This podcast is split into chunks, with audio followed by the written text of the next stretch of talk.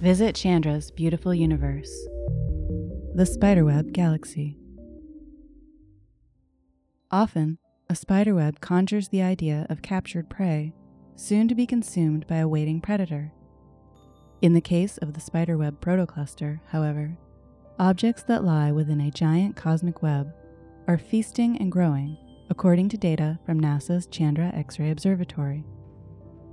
The spiderweb galaxy, officially known as J1140 2629, gets its nickname from its web like appearance in some optical light images. Located about 10.6 billion light years from Earth, the Spiderweb Galaxy is at the center of a protocluster, a growing collection of galaxies and gas that will eventually evolve into a galaxy cluster.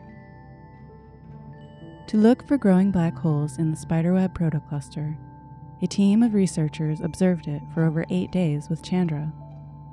Most of the blobs in the optical image are galaxies in the protocluster, including 14 that have been detected in the new Deep Chandra image.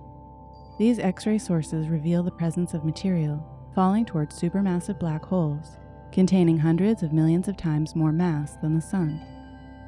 The Spiderweb protocluster exists at an epoch in the universe that astronomers refer to as cosmic noon.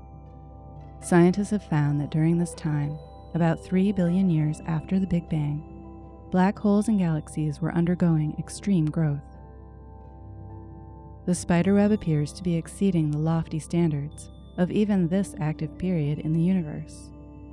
The 14 sources detected by Chandra imply that about 25% of the most massive galaxies contain actively growing black holes. This is between 5 and 20 times higher than the fraction found for other galaxies of a similar age and with about the same range of masses.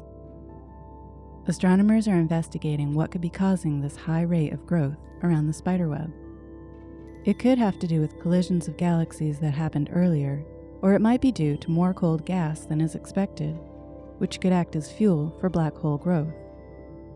Future observations with Chandra and other telescopes may provide more answers to the questions surrounding the spiderweb and its host protocluster.